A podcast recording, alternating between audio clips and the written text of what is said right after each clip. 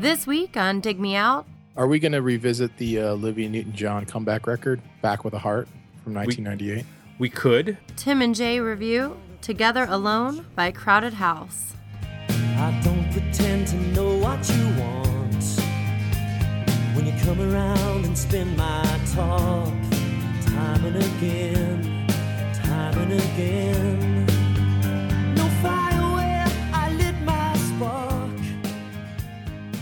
Hello and welcome to another episode of Dig Me Out. I'm your host Tim Minneci, and joining me once again, my co-host, Mr. Jason Ziak. Jay, it's episode 220, 220 of our fifth season, and lo and behold, we have a requested review. Requested, Requested review. review. Boom! And this is not just any requested review, Jay. This is kicking off uh, our month of talking about Australia and the musical impact that Australian bands made in the 1990s. I think most people are familiar with um, one or two in the United States that made significant impacts. It'd probably be your first one to come to mind would be Silverchair. That's the obvious one. Um, but there were bands before Silverchair that made an impact on the U.S. music scene, and um, we're going to talk about one of those bands that they put out an album in the '90s, but they're actually more associated, I think, with the 1980s, and that's Crowded House. We're going to be talking about their 1993 album. Well, that's actually debatable, but uh, 19, yeah, we're saying 1993 album because that's when it was released in Australia. Uh, Together Alone, and that was suggested by Kim Bowie, who has suggested many albums for us, uh, including our, I think, unanimous, or maybe not unanimous, but uh, an album that we really enjoyed from two seasons ago, uh, Spiderbait. Oh yeah, Yeah. right about that one. Yep, Oh, it's been a while, right? that's it was the 2013 season, I believe. Are we going to revisit the uh, Olivia Newton-John comeback record, "Back with a Heart" from 1998? We could. I'll tell you that our our second suggestion for this month has already been taken by a familiar uh, gentleman named Gavin Reed, and we'll be getting to that after our roundtable discussion on Australian bands. For this one, we're going to be focusing on Crowded House. Jay, of course, you're familiar with Crowded House, correct? Of course, Of course. And you're familiar with the man known as Neil Finn, the lead singer. Yes. Sure. Have you checked out his solo stuff? Uh, I have a little bit here and there. I don't. I can't name a record or a particular time, but this is a band, and he's an artist that I've taken interest in for spans of time, and then just for Mhm. whatever reason, uh, forgot about. So Right. yeah, I've listened to some of it. Uh, the one solo album that I know of is "Try Whistling This." Uh, that came out in the, I think, the late '90s, after Crowded House had broken up. Okay. We'll talk about that in the history of the band. History of the band. So I'm not going to get too deep into it, but I'll, I'll just say that Crowded House uh, formed in Melbourne, Australia in 1985. Uh, Neil Finn is actually from New Zealand, by the way. What? Yes. Son of- So the founding, yeah, This isn't New Zealand month. no, but the the majority of the band is Australian. Okay. How's that? All right. You get a pass. So As you were. Okay. The founding members were Neil Finn, as I mentioned. He's a vocalist, guitarist, and primary songwriter. And then Australians Paul Hester on drums and Nick Seymour on bass. They would later add Tim Finn, Neil's brother, and then some other band members after the band broke up and then reunited were Mark Hart and Matt Sherrod. Uh, Sherrod on drums, he'd formerly drummed for Beck. Um, and they were both American, or they're both are American. Um, so there's been a few lineup changes. Um, I think so. The first Crowded House album, self-titled, came out in 1986. You probably know that from I think there were two monster singles off of that, which would be "Don't Dream It's Over" and "Something So Strong." Are the two singles. Indeed. Uh, then Temple of the Low Men came out in 1988, Woodface in 1991, and Together Alone in 1993. That's the Australian release date. I believe that the American release date might be like 1994, like this. It's 93 October in Australia, and it might be like January 94 in the US. I'm not exactly sure. And then they broke up in, I think it was 96 just double check my time frames here. Yes, 1996. The band broke up. That's when they uh, Neil started. Neil Finn started putting out solo records um, and playing under a different name um, as far as a band. And he there was the Finn brothers that he did just with Tim. So they were working on solo.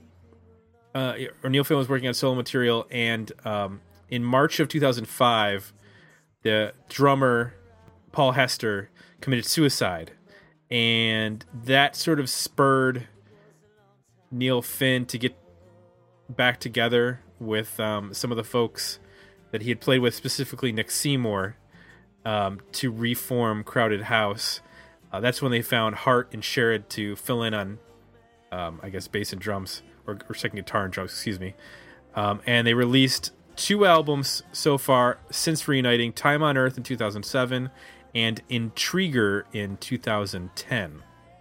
So that is the history, very brief history. Um, you can find tons of information about this band. There's been multiple books written about Crowded House, so feel free to check one of those books out.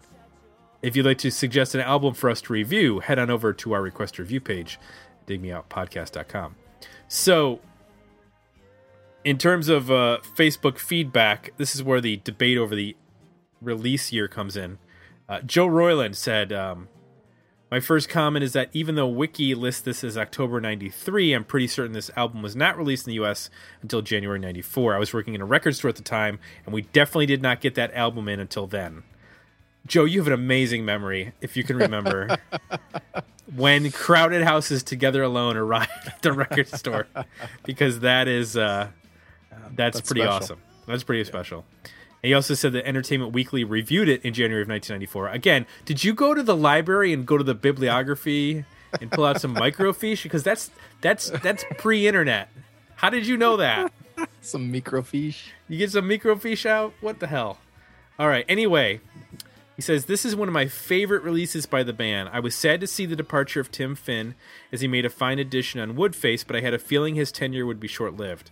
I really liked the later production of Youth, uh, for those who don't know, youth uh, member of Killing Joke, uh, who gave the album much deeper, fuller sound.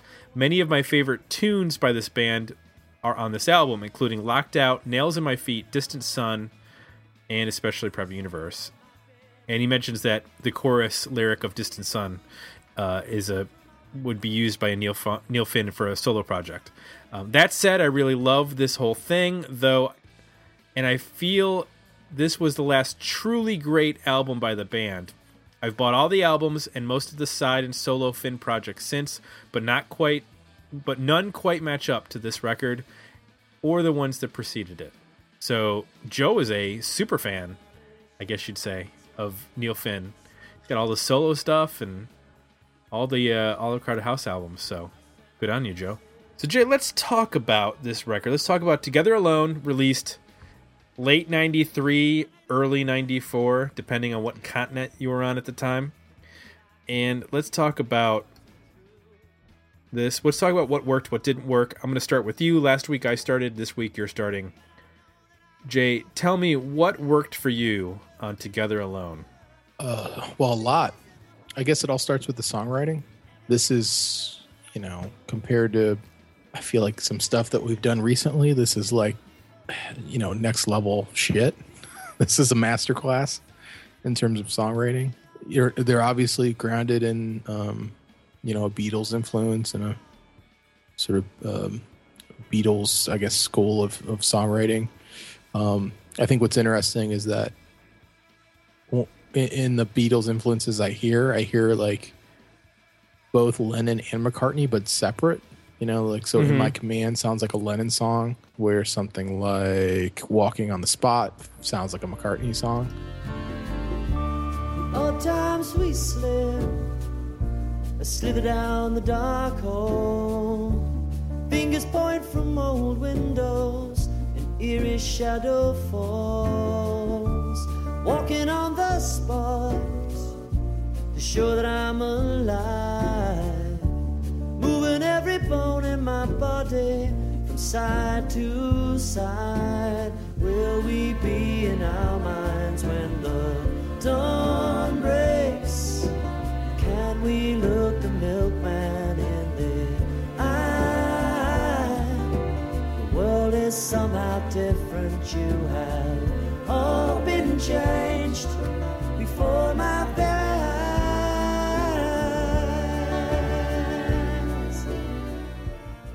And I don't mean sounds like in terms of, you know, ripping off. It's just, um, I think there's his voice has that range where he can sound like either of them. I think he has the ability to, you know, write from a similar place and use a similar um, technique. So, you know, I think the melodies here are very sophisticated. A lot of great harmonies um, to really embellish, um, you know, choruses and to take the song to, you know, really interesting places. You know, nothing overly complex. It's pretty straightforward, just really well executed. Um, you know, a song, a band that actually I, I was surprised that I kept thinking of was uh, the band Jellyfish, and they're very similar in their pop abilities. Whereas Mhm. Jellyfish will, you know, kind of will turn into a prog band um, at some point in the song. Um, Crowded House obviously does not do that, but when they're both just being, you know, a, a power pop or just pop oriented um, rock band, they I think interpreted things in a very similar way, and I think that's goes back to the Beatles influence. So yeah, uh, that uh, above and beyond. I mean, there's a lot of other good things we can get into here, but the one that really stands out to me is uh, songwriting, and I have you know the majority of the songs on this album highlighted as is liking them, and I think I would like them regardless of how they were produced. You know, I, I could see Neil Finn playing these on acoustic guitar or on piano, and them being just as good as they are on the record. Gotcha.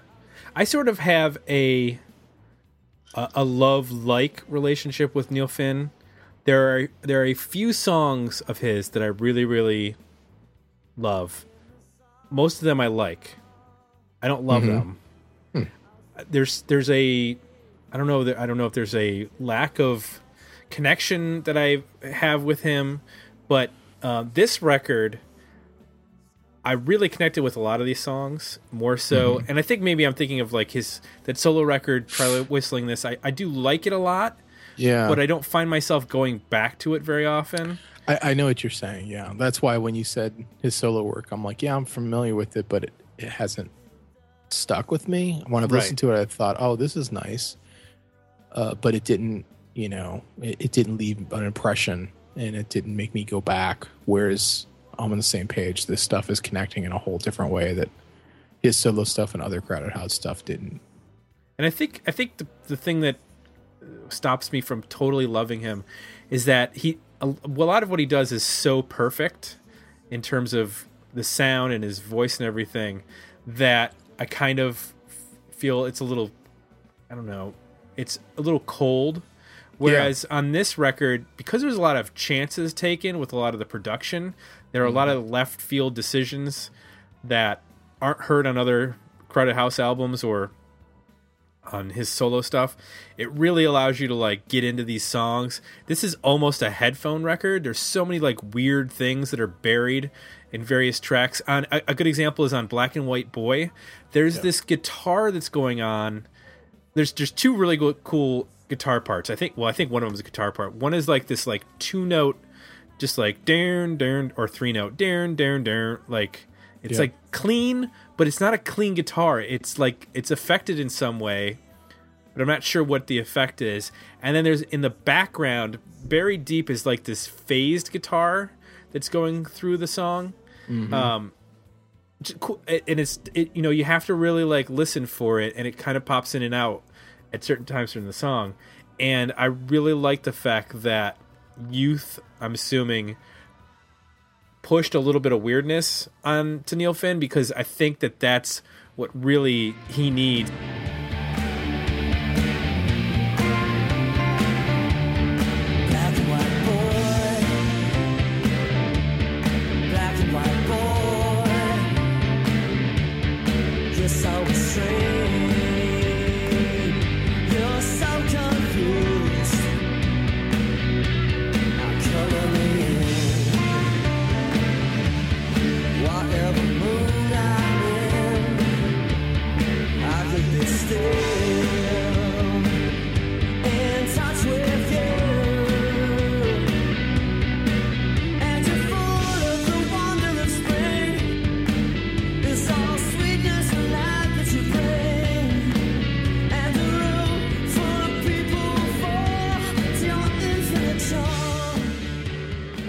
His songs are mid tempo to slow.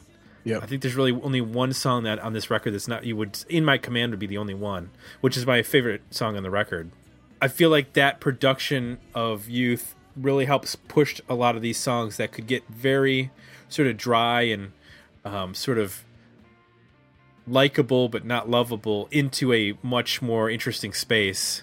Um, whether it's the adding of addition of weird percussion on a lot of these songs towards especially towards the end there's some like uh, extra singers on some of the songs and it's just there's a lot of really cool things to dig into as you're moving along through the record I totally agree. I, I went back and listened to the uh, the two hits off the uh, first record, and the songwriting's there. The difference is the production. Again, there's you know nothing wrong with this those those earlier songs, but you're right. They don't. So, he, he's so perfect, and then when the production is so perfect, and it the, the least bit like synthetic, you know, using too much reverb or just a you know a really glassy sounding production or even like synths or you know keyboards that don't have soul to them or grit to them he comes off sounding you know a little plastic um Mhm. or it's a little too safe. Where yeah you're right. This album has got a really interesting production. There's some there's grit to it um in interesting ways you know. There's um still organicness about it. There's you know a little bit of distortion here and there but you know it's not overboard. There's also just a drive to these songs. Like yeah. you're right they're all mid-tempo but they have a they, there's a push to them you know you don't ever feel like they're like wandering or lost or dragging you know they're always they feel immediate even though the tempos aren't you know fast.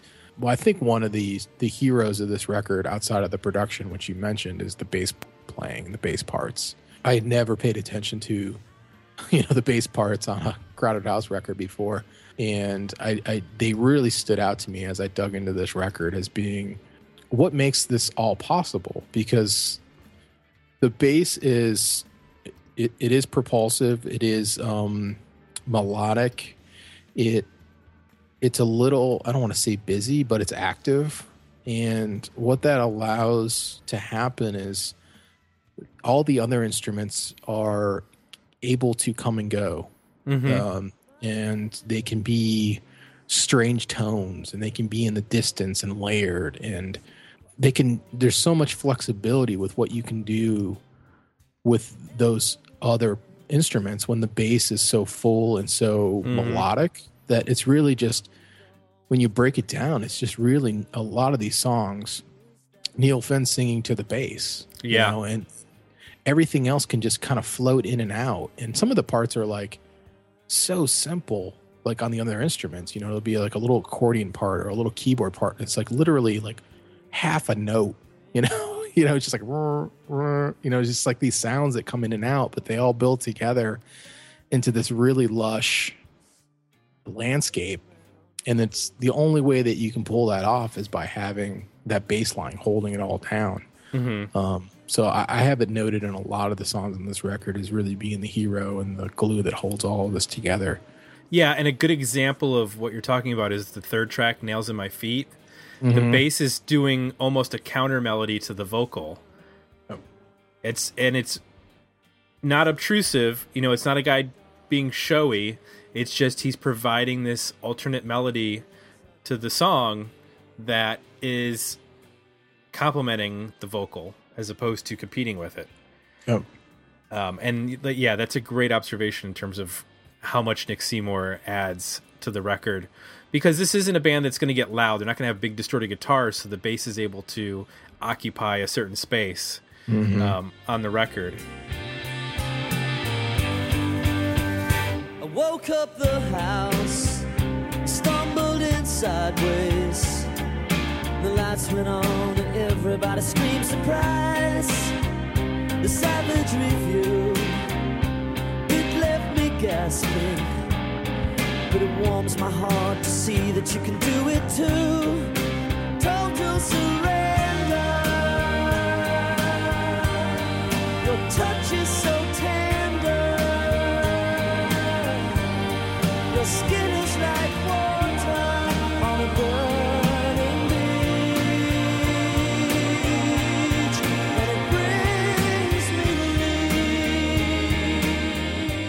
Mentioned uh, go back to the the Beatles and the the, the, the Lennon and McCartney sort of stuff, um, and I mentioned that in my command is my favorite song on the record. I think be, that's probably because it sounds like later era John Lennon, Yeah. or or Lennon solo stuff. I mean, it's so ragged in his in his voice, but he's able to maintain.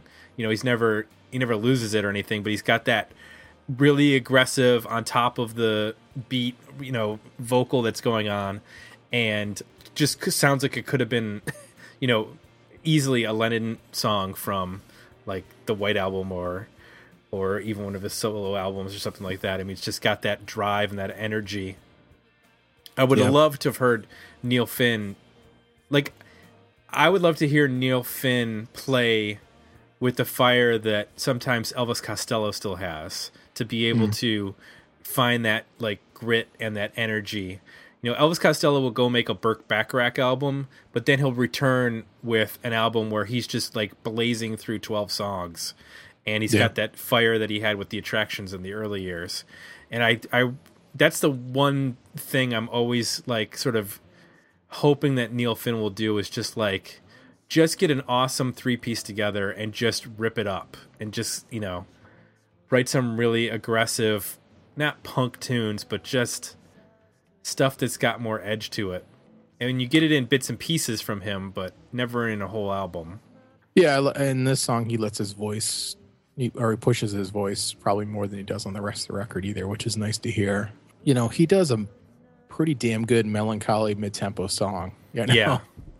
Um, I, I think over the years of doing the show, we've we've uh, probably been critical of more bands than we've praised that that try for that format because it's very difficult to do, and most people aren't talented enough to pull it off. You know, they just the result is boring.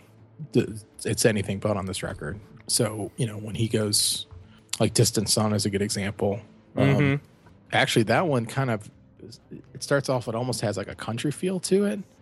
And that first verse, I was like, wow, this sounds like a Jeff Tweedy kind of melody. And that, that verse, the, the vocal, um, the chorus doesn't, but that, that verse part does.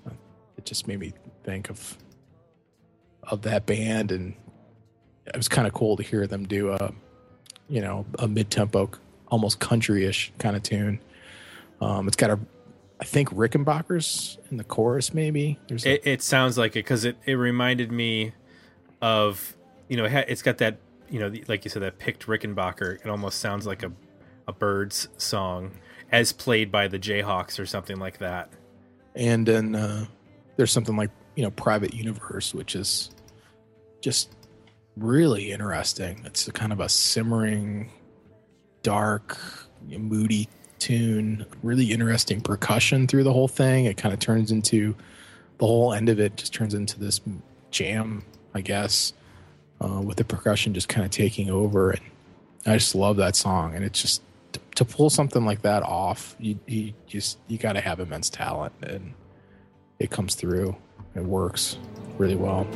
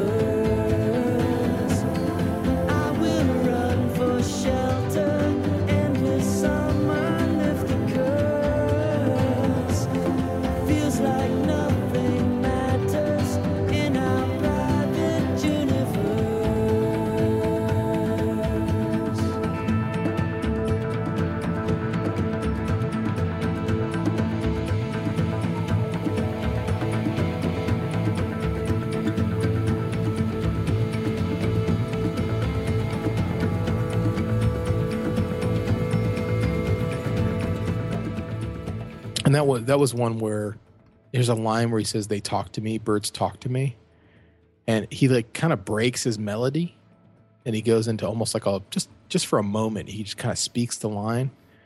I just love that. It just so- it shows such a confidence in your Mm-hmm. your ability and just it kind of made it human for a moment, you know, like when he when he's able to do that. I think back to your original point about him being so perfect is in a moment like that where he kind of, you know, throws the melody out and just kind of speaks the line. It just remind you know, it kind of shows that he's not a robot. you know what I mean? Uh, it just kind of adds to the whole thing. So I don't know. There's just tons of ton- really cool little moments on this record. Well, I think the thing that I noticed in that same vein is how unconventional his songwriting is, even though it sounds very conventional. You know, hmm. a traditional song would be a, an A B A B format. You know, verse chorus verse chorus, or maybe you'd have a verse and a pre-chorus and a chorus. He will do some weird things where he'll do like, you know, you expect the verse to go like four lines, four measures, hmm. and then it would go to a chorus, or then it would go to pre-chorus and then a chorus. He'll do things where like he'll do two chords and then change to a completely different. I don't want to say key, but like he's he like the the verses change very quickly in in terms of you know distant sun is an example. There's a lot of changes to that song in in where you're you, you think that the chorus or the verse is going to go and he very subtly changes the rhyme patterns that he uses. Um, he doesn't always rhyme things lines where you expect them to. Sometimes he does I, I, and i've tried to do a little more analyzing of, of rhyming and songs and stuff like that but there are patterns where you go you know you you rhyme like the second and fourth line you know mm-hmm. the, the, but he'll do things where he rhymes like the internal like the second and the third and then the first and the fourth don't rhyme with anything or he'll mm-hmm. he, there's a lot of like odd things that i think lesser songwriters if they were just screwing around they wouldn't pull them off but he's got the ability to craft these songs with these band with his band that are so well put together and so well produced that you can get away with a lot of these weird choices and make them sound poppy and totally appropriate. I don't know how, you know, he does that exactly, but he does, and it's pretty amazing um, that he's able to do it in a pop format. Yeah, absolutely. I mean, that gets to the the original point I had about the record. He he does it in a way though that it's not like um, like with the jellyfish as a comparison. You know, obviously when they take chances, it's like you know on a megaphone and announcing it to the world, like it's obvious. Whereas this is a lot more subtle, and, where the you know the uniqueness is, and, and where they where he does things are just out of the ordinary, but somehow it all feels really familiar and um, and works really well. What did you think of um, Locked Out? That's got the. It's like the up. That's the up tempo one. Yeah, it's the most up tempo. Um, I did like that one, not as much as some of the other, like in my command in terms of the up tempo. Um, I didn't feel it was quite as interesting in terms of the vocal. Um, it's, I mean, it's a good vocal, but it's not quite as, I guess, dramatically different in terms of what the changes that are made throughout the song. But I like the energy, and they subtly introduce that like bongo part is okay. Yeah, Um, but I wouldn't say it's like the most successful track on the record, and I tend to always appro- like uh, uh, appreciate the up tempo stuff more. yep. And I think on this record, I appreciate. Although I, I like I mentioned, in my command's my favorite song. I think overall, I appreciate more of the mid tempo to slower stuff, just because he's so good at crafting it, and there's so many people who are, aren't good at crafting it. Yeah, I um wanted to dislike that song, and first couple listens, you know, based on the intro, I would always you know go into it like a, a little groany, Mm-hmm. and I end up liking it a lot, just Yeah. because they they so convincingly sell it. You know, there's just so much energy in it, and it it starts off a little, I guess, predictable, but then by the time you get into the song, it's there's enough going on there that makes it compelling so I just thought I found that interesting, even for my my own journey. I wanted to see if you had the same initial reaction to it, and then if you came around on it or not. What I didn't haven't come around on is the last two tracks. Oh, really? Yeah, I think Catherine Yeah. Wheels is an okay song. Um, I would have been happy with the album to end there. I'm a little lost on the last two. You mean skin, Skin feeling with the yeah, skin with the feeling feels. Yeah, it feels a little like I don't know, like that Stone Roses album we reviewed, or like um, Primal Scream or something. And then Mhm. Together Alone is it almost goes off the rails with the exper- experimentation. So yeah, on the on together alone, um, I'm not sure how to pronounce this exactly right. So I, for, uh, please I apologize if I mispronounce. But um, on that track, it is um, a New Zealand Maori choir. It's Okay. spelled M A O R I, and there's a little like accent over the A, so I'm not sure exactly how to pronounce that. And then there are what are called log drummers, which I'm assuming is drumming on a log. Goodness. They're part of the Te Waka Huia Cultural Group Choir. Um, and they also actually provide the backing vocals on two other songs, which are in, in my command and Catherine Wheels. I, I don't know. I I dug together. Skin feeling, I understand. It's it's it's kind of a little bit generic in terms of the sound. Like you said, Stone Roses or uh, that electronic album or something like that. It just doesn't it doesn't mesh with the rest of the record Yeah. with it being more organic and this having that looped drum beat. But Together Alone was pretty cool. Just I think that's like a cool album closer. Okay.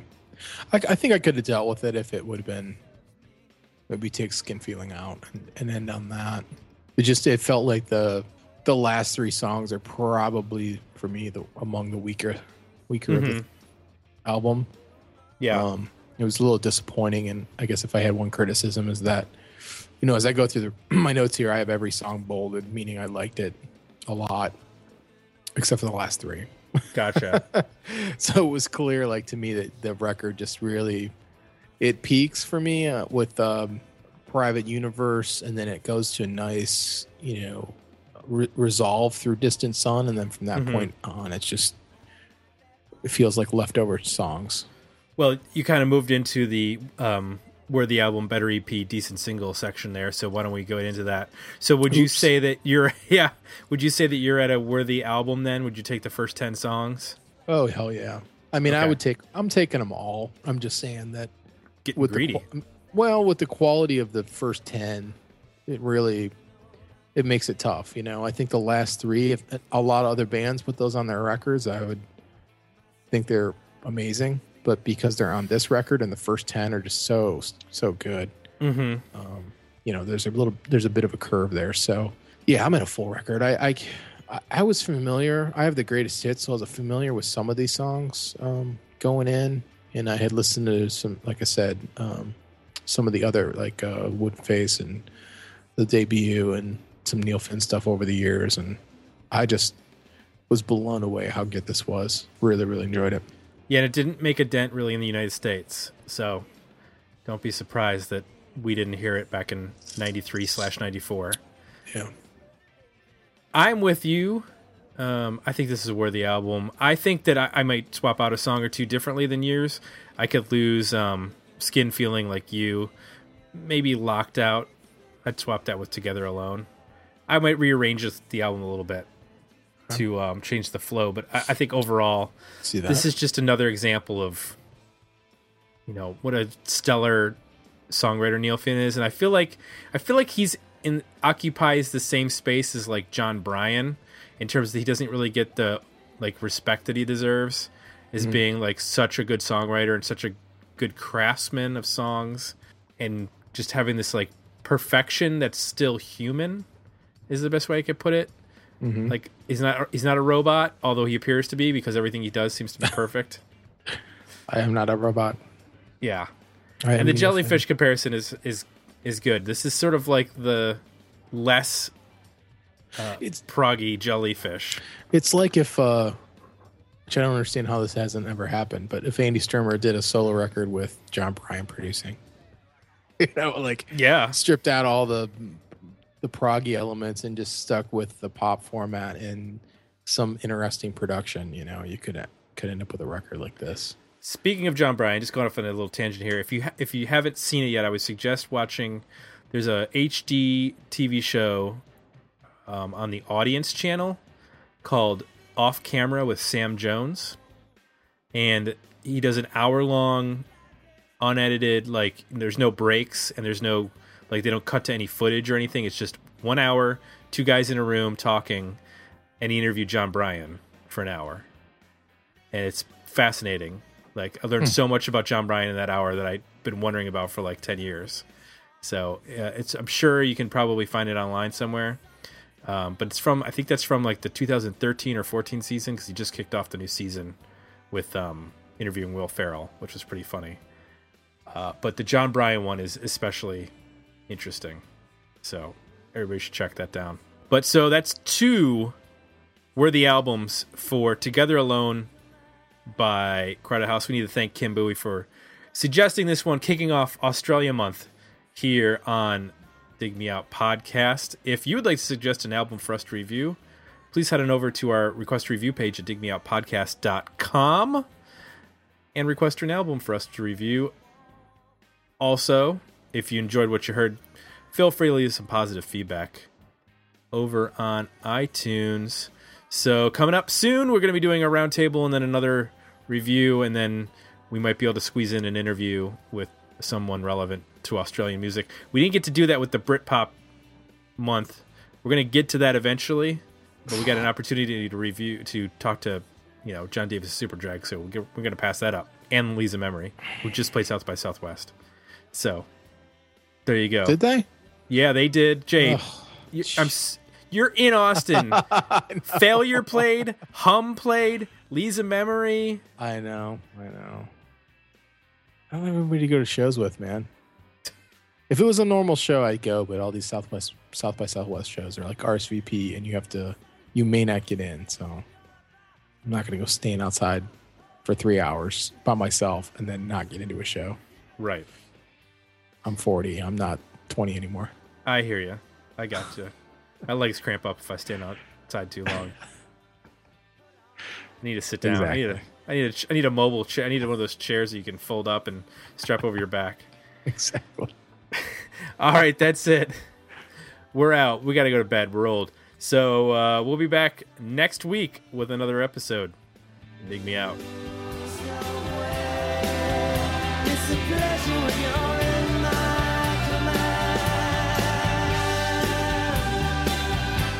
Join the conversation about this episode at digmeoutpodcast.com, where you can find links to our Facebook page and Twitter feed, as well as links to our request a review and merchandise pages.